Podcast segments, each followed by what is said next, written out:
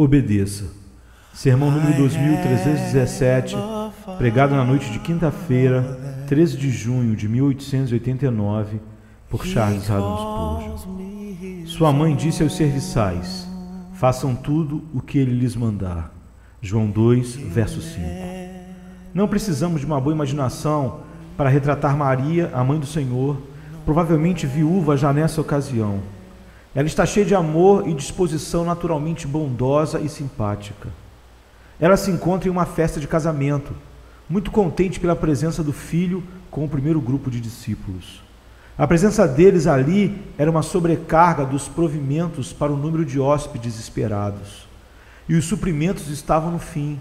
Ela, portanto, com a ansiedade natural de sua idade e com o espírito manso, pensou em falar com o filho e lhe contar a necessidade de modo que lhe disse: Eles não têm mais vinho. Não havia nenhuma coisa errada nisso, por certo, mas o Senhor não vê as coisas como o homem vê, e percebeu que ela estava colocando em primeiro plano o seu relacionamento de mãe dele, em uma ocasião para colocá-lo em segundo plano. A história demonstra quão necessário seria o segundo plano. A igreja apóstata de Roma chegou a fazer de Maria uma mediadora, e orações são dirigidas a ela inclusive no sentido do emprego de sua autoridade materna sobre o filho. Foi bom que o Salvador refreasse qualquer coisa que tendesse a oferecer a mínima tolerância à mariolatria, algo totalmente maléfico. Foi necessário falar com a mãe com um pouco mais de rispidez que talvez a conduta dela por si só exigisse. Assim, o filho Augusto se sentia na obrigação de lhe dizer: O que temos nós em comum, mulher? Em uma questão assim. Como operador de milagres, não sou seu filho, não posso realizá-los para lhe agradar. Não, se eu operar um milagre como filho de Deus, não pode ser como seu filho, terei que fazê-lo em outra condição. O que temos nós em comum nesta questão? E ele apresenta a sua razão. A minha hora ainda não chegou. Era uma repreensão suave, absolutamente necessária, com base na presciência do que se seguiria. Você pode facilmente retratar como Maria a aceitou. Ela conhecia a mansidão de Cristo, seu amor infinito, e como durante 30 anos nada houve da parte dele que magoasse o espírito dela. Por isso, ela assimilou a repreensão e pensou mais do que falou, porque era uma mulher que guardava as coisas no coração e ponderava. Diz bem pouco, mas pensa muitíssimo. E vemos na conduta posterior, no tocante a esse milagre, que ela pensou bastante a respeito do que Jesus lhe dissera. Irmãos, vocês e eu, com as melhores intenções possíveis, às vezes podemos errar para com o Senhor. E se Ele então nos repreender, se nos negar algo, se decepcionar nossas esperanças e não permitir que prosperem nossos desígnios ambiciosos, aceitemos isso da parte dele, como Maria aceitou a repreensão de Jesus. Tenhamos a convicção de que isso deve forgosamente ser certo e nos mantenhamos em silêncio diante de Sua presença. Notem, portanto, a quietude dessa mulher santa, que cessou de falar, assimilou tudo em silêncio e depois, observem sua admoestação sábia aos serviçais presentes para atender aos convidados à festa. Visto que ela já quisera tomar a dianteira de Jesus, agora desejava que eles fossem simples seguidores e com muita sabedoria e bondade lhes disse: façam tudo o que ele lhes mandar. Não vão para ele com nenhuma das suas observações. Não procurem apressá-lo, nem conclamá-lo a fazer algo. Ele sabe melhor do que nós. Fiquem em segundo plano e esperem até ele falar. E então, precipitem-se a obedecer qualquer palavra que ele pronunciar. Amados, meu desejo, e depois de termos aprendido a lição, esforcemo-nos a ensiná-la. Às vezes, nosso mestre nos dirige uma palavra ríspida em particular e não contaríamos a outra pessoa o que ele disse. Nas devoções particulares, ele fala à nossa consciência e ao coração, e não precisamos repeti-lo, pois Maria não fez. Mas tendo aprendido bem a lição, digamos então ao amigo mais próximo: não cometa o erro que cometi. Evite a rocha na qual acabei de tropeçar. Lastimo ter entristecido meu Senhor. Minha irmã, eu não gostaria que você o entristecesse. Irmão, eu gostaria de dizer-lhe exatamente o que fazer a fim de agradar-lhe em todas as coisas. Vocês não acham que, fazendo assim, ministraríamos a edificação mútua? Em vez de comentar as falhas dos outros, vamos das descobertas que fazemos nas nossas falhas extrair a essência e então administrá-la como remédio útil às pessoas que temos ao nosso redor. Essa mulher santa deve ter falado com bastante poder. Seu tom deve ter sido notavelmente contundente e seus modos devem ter impressionado muito os serviçais, pois fizeram exatamente o que ela mandou. Não é todo serviçal que deixará a hóspede recém-chegada à casa agir como dona. Mas aconteceu que, ao falar com os empregados, com tons profundos e sinceros, como mulher que aprendera algo que não poderia contar, mas que extraíra da experiência uma lição para os outros, ela deve ter falado com maravilhosa força derretedora quando lhes disse: Façam tudo o que lhes mandar. E todos a ficaram olhando com respeito, assimilando o recado, como ela assimilara o recado do Senhor. Ora, quero ensinar nesta noite, de forma bem simples, esta lição a mim e a vocês. Acho que nossa experiência serve para mostrar que a sabedoria mais sublime, nosso melhor sucesso, serão encontrados na permanência cautelosa atrás de Cristo, sem jamais correr à sua frente, sem nunca procurar obrigá-lo a agir, sem nunca tentá-lo como fizeram os que tentaram a Deus no deserto, preceituando-o a fazer isto e aquilo. Não, pelo contrário, com obediência santa e humilde, devemos adotar de agora em diante essas palavras como lema de nossa vida façam tudo o que ele lhes mandar. Vou lhe dar contexto da seguinte maneira: em primeiro lugar, o que? Em segundo lugar, por quê? Em terceiro lugar, o que se fará então? Em primeiro lugar, o que somos ordenados a fazer aqui? Em uma só palavra, obedecer. Vocês que pertencem a Cristo e são seus discípulos, prestem atenção a esta palavra de exortação: façam tudo o que ele lhes mandar.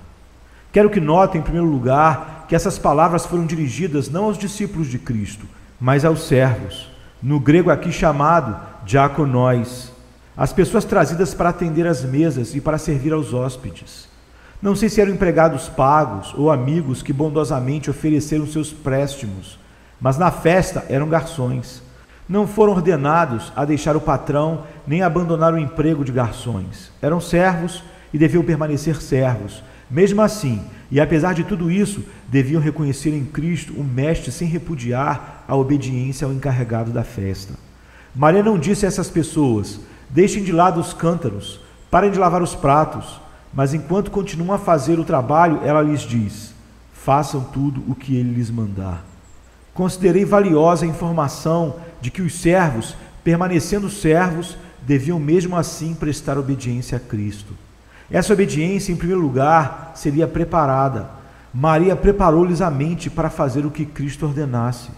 Ninguém obedecerá a Cristo em um ímpeto repentino e continuará obedecendo. É necessário pesar na balança, fazer considerações.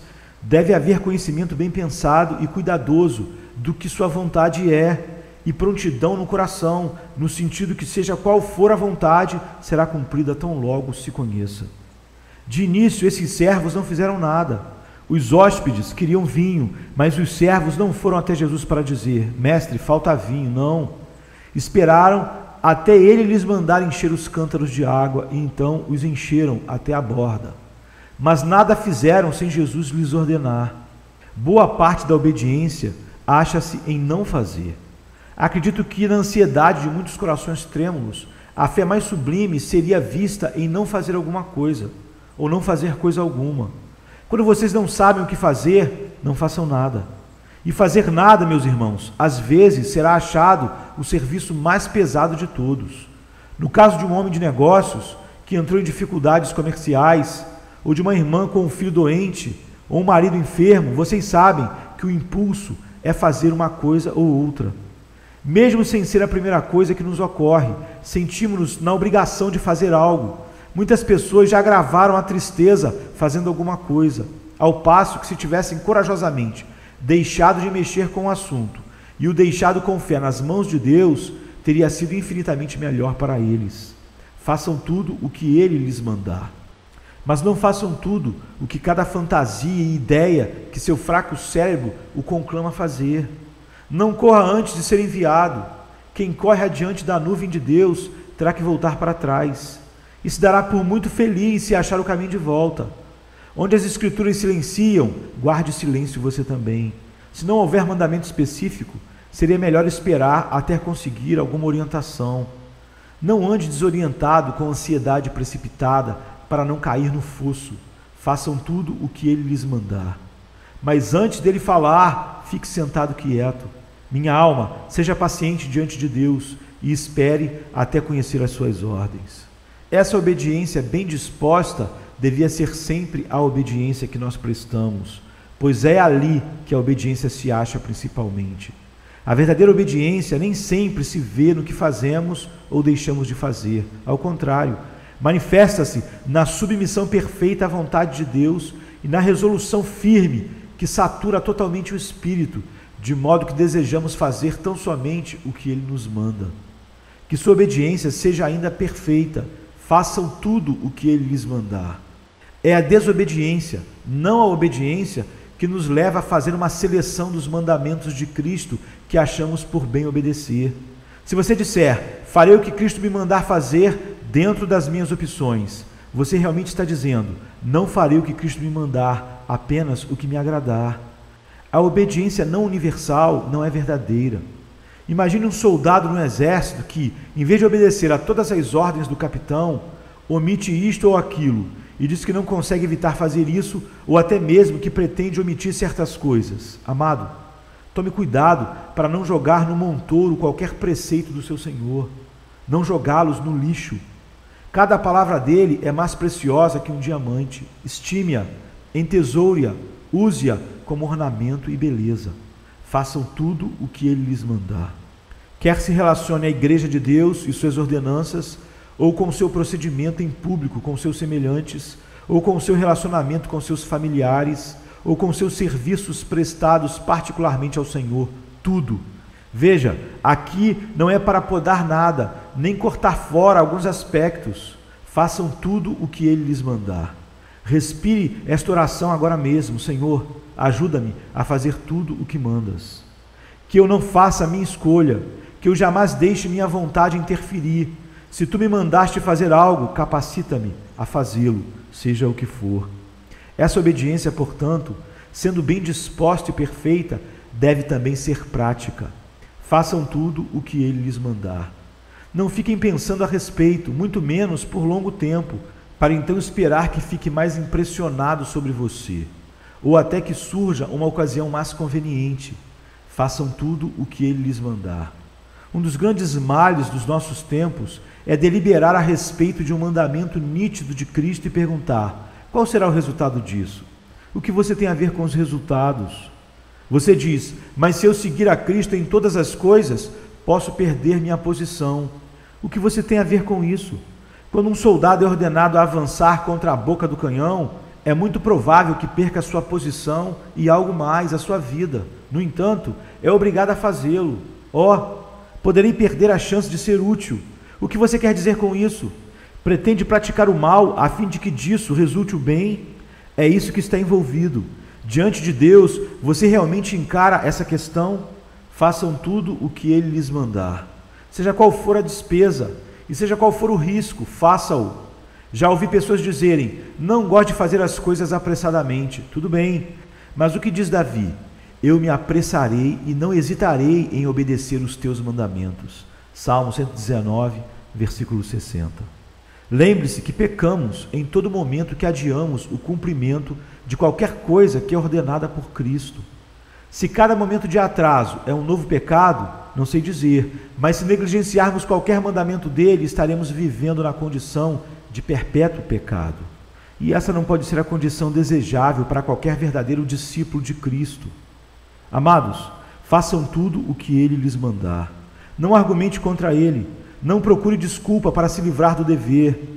Já conheci crentes que não gostavam da leitura de determinados trechos das Escrituras no culto familiar por sentirem um pouco perturbada a consciência por elas.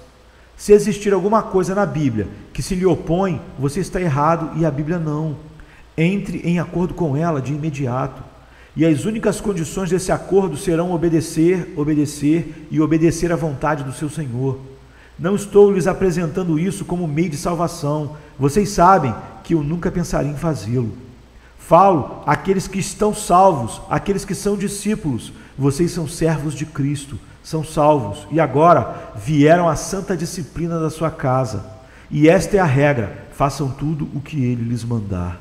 Façam na prática. Não falamos demais a respeito de que nossos amigos devem fazer ou observamos o que outras pessoas não fazem.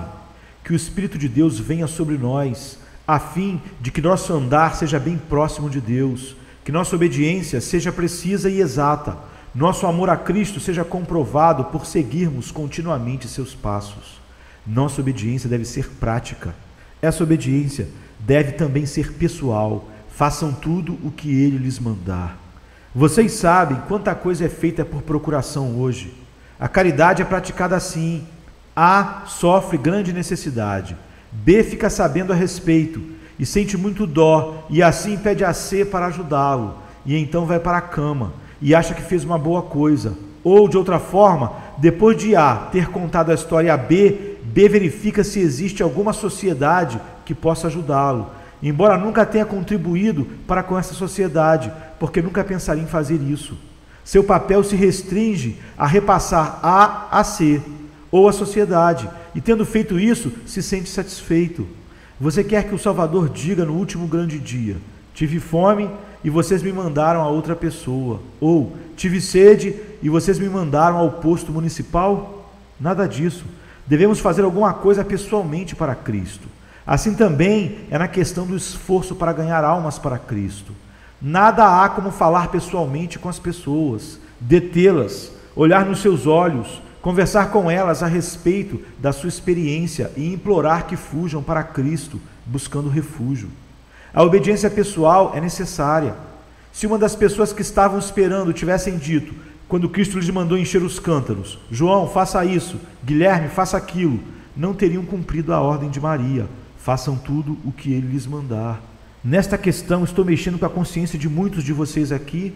Ora, se for assim, a partir de agora, deixe de ser um servo de Deus por procuração, para não ser salvo por procuração, pois ser salvo por procuração é estar perdido. Mas você confia em Cristo pessoalmente para então servi-lo pessoalmente, com a ajuda da poderosa graça divina. Faça tudo o que ele lhes mandar. A obediência deve também ser diligente. Faça-o imediatamente. A demora murchará a flor da obediência. Façam tudo o que ele lhes mandar. Fiquem em prontidão para obedecer. No mesmo momento em que a ordem de marchar é dada ao soldado, ele marcha. No momento em que uma ordem surge no coração e você percebe estar realmente na palavra de Deus, faça-o. Ó, oh, quantas resoluções assassinadas jazem ao redor da vida da maioria dos homens. O que teriam feito, o que poderiam ter feito se apenas o tivessem feito, mas estavam construindo castelos no ar, imaginando que tipo de vida gostariam de viver, mas sem cumprir literalmente os mandamentos de Cristo. Quem dera que houvesse serviço pronto, pessoal e prático ao Senhor Jesus Cristo. E em nosso caso, deve ser obediência perpétua. Maria disse aos garçons: façam tudo o que ele lhes mandar. Continuem fazendo, não somente a primeira coisa que diz, mas tudo o que diz. Enquanto a festa durar e ele estiver aqui, façam tudo o que meu filho lhes mandar. Assim, amados, enquanto estivermos neste mundo, até a última hora de vida, que o Espírito Santo nos capacite a fazer exatamente o que Jesus nos mandar. Vocês podem dizer, meus irmãos e irmãs, Jesus, tomei a cruz para deixar tudo e seguir a ti? Vocês têm o desejo de levar sempre o seu jugo e de seguir nos seus passos até entrar no repouso de Cristo? Cristãos temporários não são cristãos.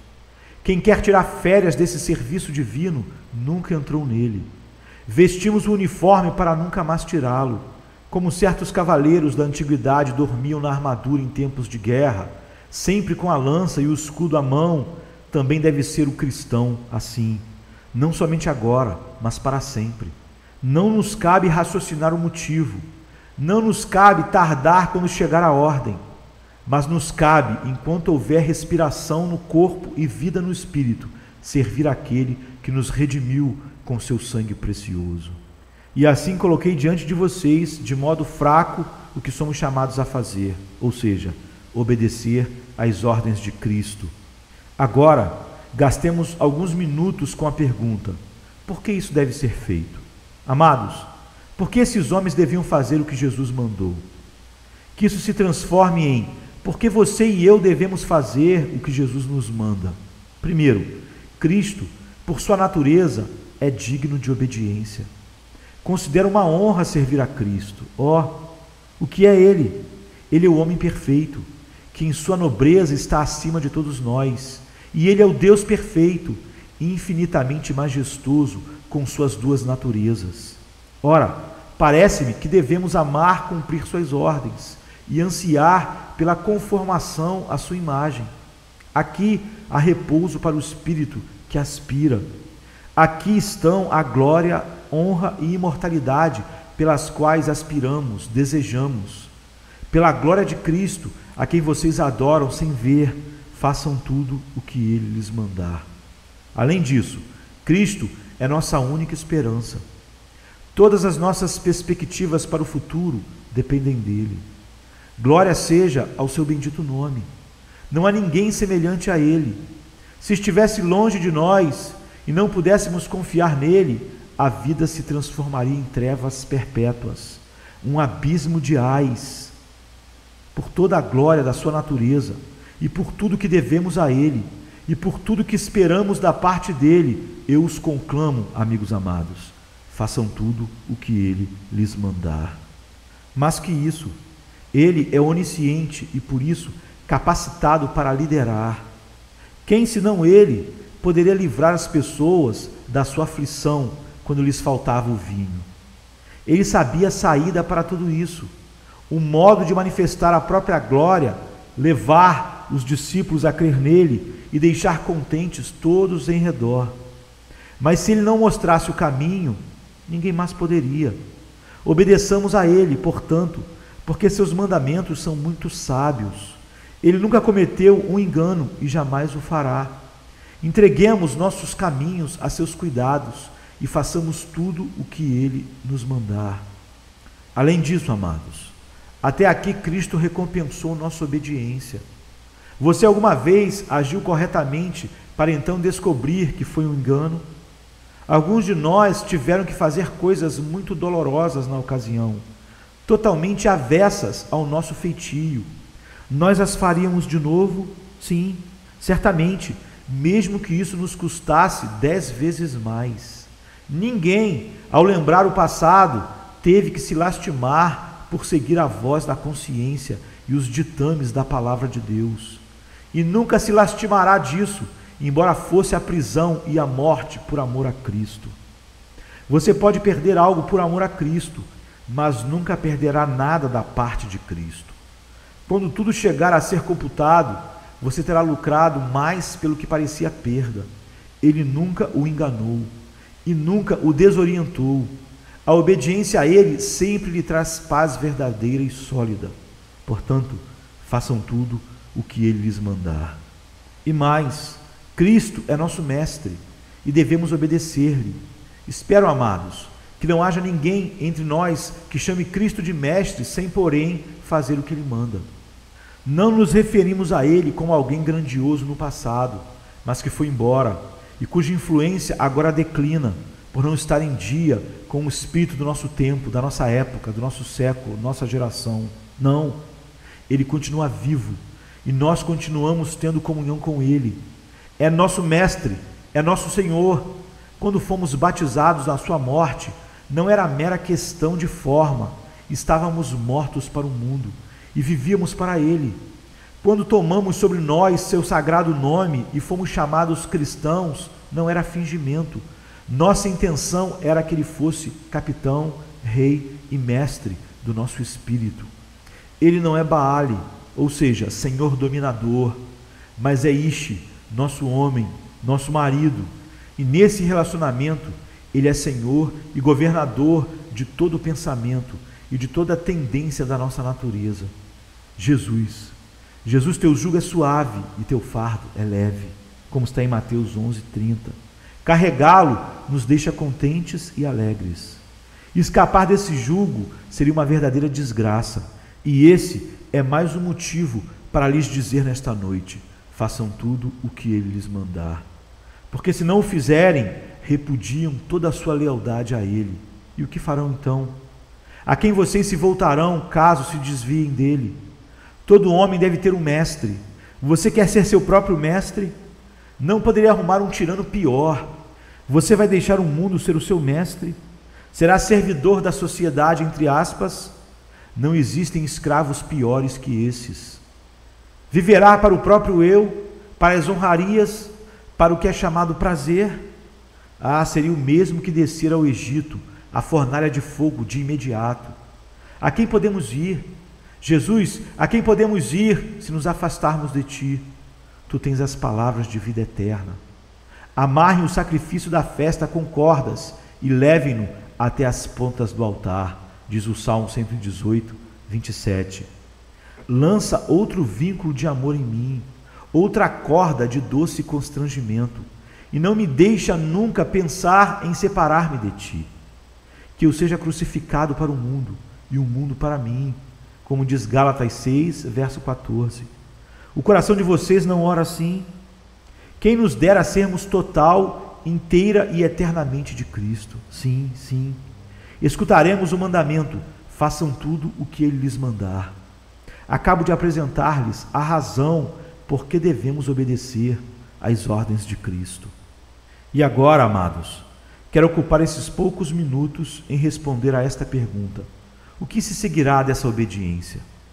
Suponha termos feito tudo o que Cristo nos ordena, o que acontecerá? Vou lhes contar o que acontecerá. A primeira coisa é que se sentirão livres da responsabilidade. O servo que cumpriu a ordem do Senhor talvez sinta, na sua própria opinião, que algumas consequências terríveis possam se seguir, mas mesmo assim diz para si: não será culpa minha, fiz o que fui ordenado a fazer.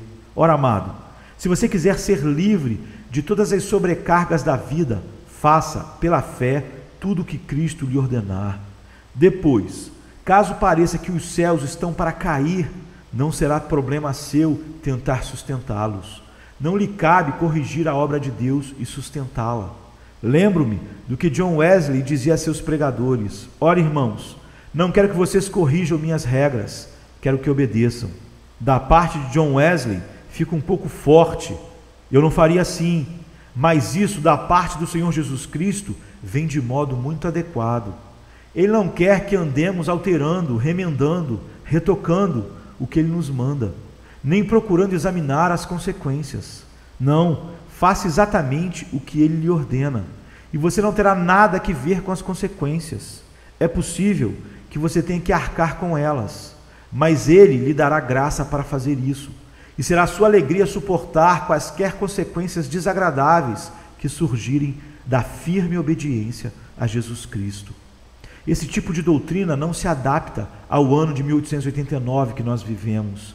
Se você passar pela fronteira da Escócia e olhar onde estão os túmulos dos pactuantes, qualquer pessoa que pensa segundo o espírito da presente era consideraria que não passaram de um grupo de tolos que chegaram a ser tão teimosos e rigorosos a respeito da verdade que morreram por ela. Isso é o que a geração de 1889 que se adapta a tudo pensa. Ora, realmente, na nova filosofia de hoje, nada existe que vale a pena morrer por ela. Duvido que haja alguma doutrina do pensamento moderno que valesse o preço da vida de um gato. Segundo os ensinamentos da escola do pensamento aberto, da escola ampla, do pensamento moderno. O que supostamente é verdadeiro hoje, talvez não seja verdadeiro amanhã. Por isso, não valeria a pena morrer por isso. Talvez seja melhor adiar a morte até outra data, na qual essa doutrina vai ser alterada por outra. E se esperarmos um mês, será alterada, e assim, no fim, você pode receber de volta o credo antigo. Que o Senhor nos envie esse credo e nos envie ainda uma estirpe de homens que obedecerão ao que o Senhor lhes ordenar e que crerão no que ele lhes ensinar e que abrirão mão da própria vontade em completa obediência ao seu Senhor e Mestre. Essas pessoas se sentirão isentas de culpa e responsabilidade. Você sentirá ainda o doce fluir do amor a Cristo o filho desobediente não será expulso de casa por não querer fazer o que o pai e a mãe pedem. mas enquanto não se submeter às regras da casa, a situação será mais difícil para ele. E assim deve ser. Há o beijo de boa noite, não tão caloroso quanto deveria ser. E a saudação bom dia, depois de longa desobediência, não contém alegria. E realmente, quanto mais bondoso o pai e a mãe é, tanto mais infeliz o filho se sente. E o doce amor de Cristo é tal que nos torna completamente infelizes quando andamos na obediência, se de fato fomos regenerados. Você não pode andar de modo contrário a Cristo e ainda desfrutar de comunhão com Ele. Quanto mais querido e próximo quiser ficar de Cristo, maior parecerá o abismo quando não fizer o que Ele lhe ordena. Além disso, você só coloca a fé em prática quando faz o que Cristo lhe ordena. A fé subsistente apenas em um credo ou em um livrinho piedoso não lhe é de muito proveito. A fé cumpre o que Cristo manda e se deleita em fazer assim. Regozija-se em correr riscos, alegra-se em se afastar da praia para alcançar o alto mar. Está contente em sacrificar-se quando Jesus assim requer, pois a fé não consegue se sentir satisfeita sem dar frutos. E o fruto da fé é a obediência àquele em quem nós cremos. Amados, acho também que, se obedecermos a Cristo no que ele nos disser, estaremos aprendendo a ser líderes. O Wellington dizia que ninguém é digno de dar ordens antes de ter aprendido a obedecer. E estou certo de que assim é. Nunca veremos a estirpe de homens de primeira categoria, a não ser que nossos filhos e filhas sejam levados a obedecer aos pais já na infância.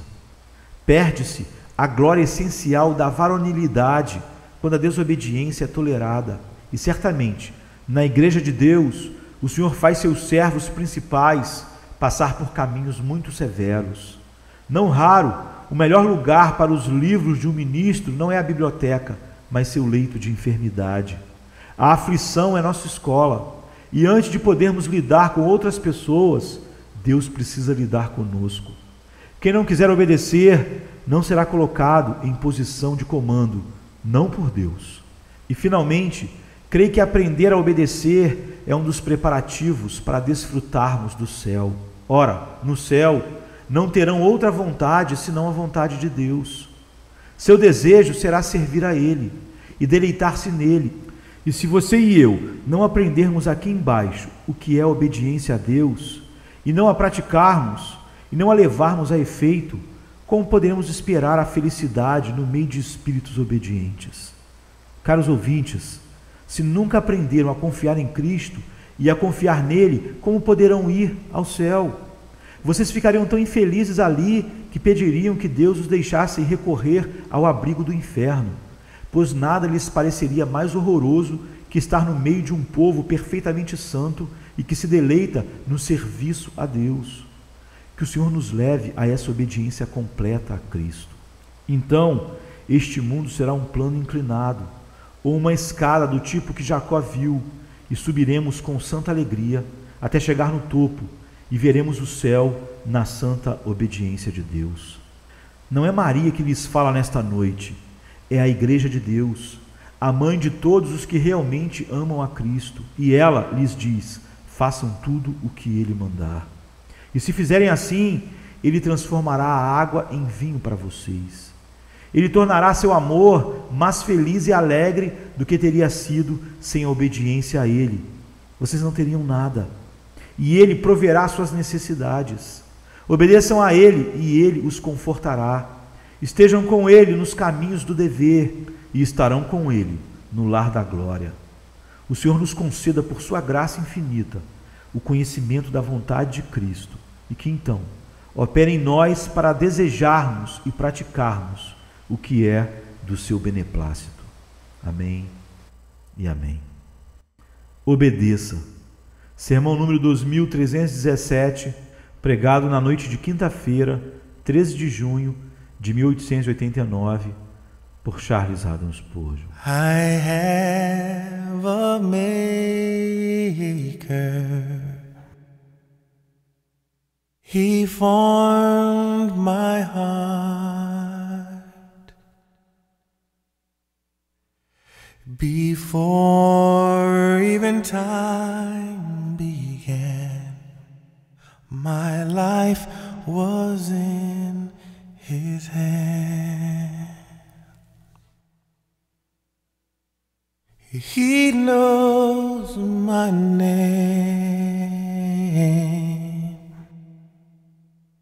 He knows my every thought.